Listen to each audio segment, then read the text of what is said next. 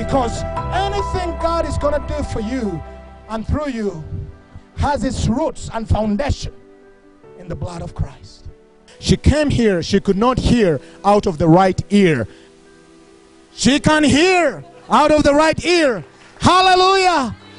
The doctor said I had a crushed and twisted herniated disc, and there's nothing they could do but surgery, which I was trying to avoid. And I received a healing at the Night Vision Festival in 2016. And that pain in that spot has never returned, and that was over six months ago. Uh, healing power of Jesus Christ is real. It happened to me, and if it can happen to me, it can happen to you anywhere you are.